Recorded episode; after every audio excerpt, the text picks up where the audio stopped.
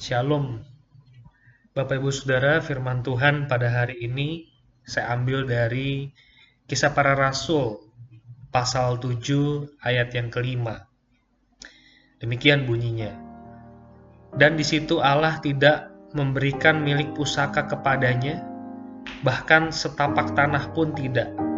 Tetapi ia, Allah, berjanji akan memberikan tanah itu kepadanya, menjadi kepunyaannya dan kepunyaan keturunannya. Walaupun pada waktu itu ia tidak mempunyai anak. Kisah Rasul 7 ayat yang kelima. Bapak Ibu, Saudara-saudara, cerita kita hari ini masih seputaran Abraham dan keturunannya. Bagaimana Allah memberkati Abraham, Ishak, dan Yakub. Yakublah yang dibahas dalam bacaan kita hari ini dan menjadi pusat perenungan kita pada hari ini.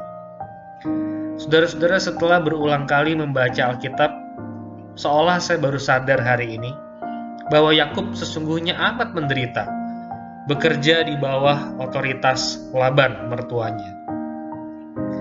Kita tahu bersama bagaimana Laban memberikan Lea, padahal Yakub mintanya Rahel. Yakub sendiri mengeluh kepada Laban bahwa Laban sepuluh kali mengubah upah Yakub Saudara bayangkan saudara seorang karyawan bekerja di bawah seorang bos yang memberikan gaji atau upah secara berubah-ubah. Bayangkan gaji saudara 10 bulan berubah-ubah tidak pernah stabil, mungkin cenderung mengecil. Apa pun itu, kita pasti akan kecewa terhadap si bos dan murka. Kendati pun demikian sulit, Allah memberkati Yakub terlepas dari poligaminya, poligami tetap dosa, terlepas dari penipuannya terhadap Laban. Laban juga seorang penipu, sama seperti Yakub. Terlepas dari masalah-masalah dosa Yakub, Allah tetap memberkati Yakub. Kita melihat bagaimana Allah silih berganti membuka kandungan istri-istrinya. Allah membuka kandungan Lea, Allah juga kemudian yang membuka kandungan istri kesayangannya yaitu Rahel. Dan akhirnya Rahel melahirkan Yusuf, anak bungsu, sebelum kelak lahir pula Benyamin. Allah memberkati Yakub.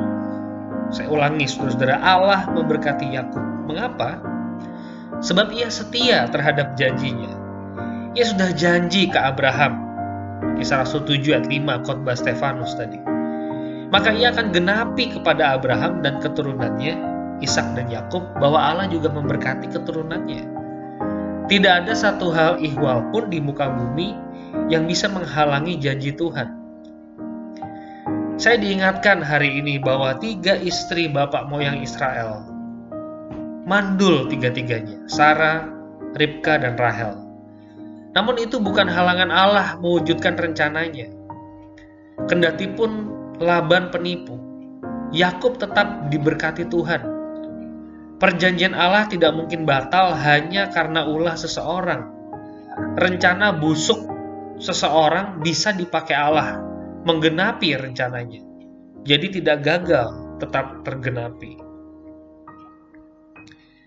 Bapak Ibu Saudara-saudara, apa rencana hidup kita tahun 2020 ini? Tahun ini 2020 per bulan Maret yang lalu, seluruh rencana atau schedule hidup kita, gereja kita, kantor kita, keluarga kita, segalanya berubah secara total. Tidak ada satupun manusia atau instansi yang mampu berdiri teguh di hadapan raksasa corona.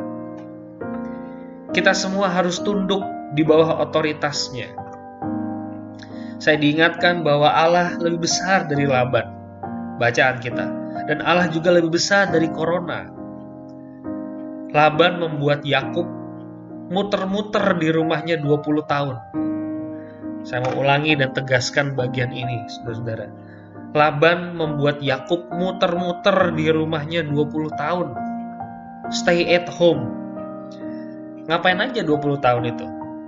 14 tahun untuk dapat istri, 7 tahun Lea, 7 tahun Rahel, enam tahun Yakub muter-muter di rumah Laban.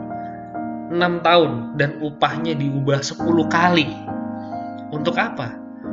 untuk Yakub punya rejeki, punya berkat berupa ternak yang sangat banyak. Corona bisa membuat kita stay at home sekian bulan lagi atau mungkin satu tahun atau mungkin lebih. Tapi rencana Allah tidak mungkin gagal karena corona. Ibadah di gereja menjadi sirna, ya. Tetapi ibadah online streaming, pelayanan online menjadi tumbuh subur. Iman jemaat tidak bisa dibungkam oleh corona. Iman jemaat justru terekspresi lebih kasat mata di momen krisis seperti sekarang ini. Injil menjadi lebih mudah diakses.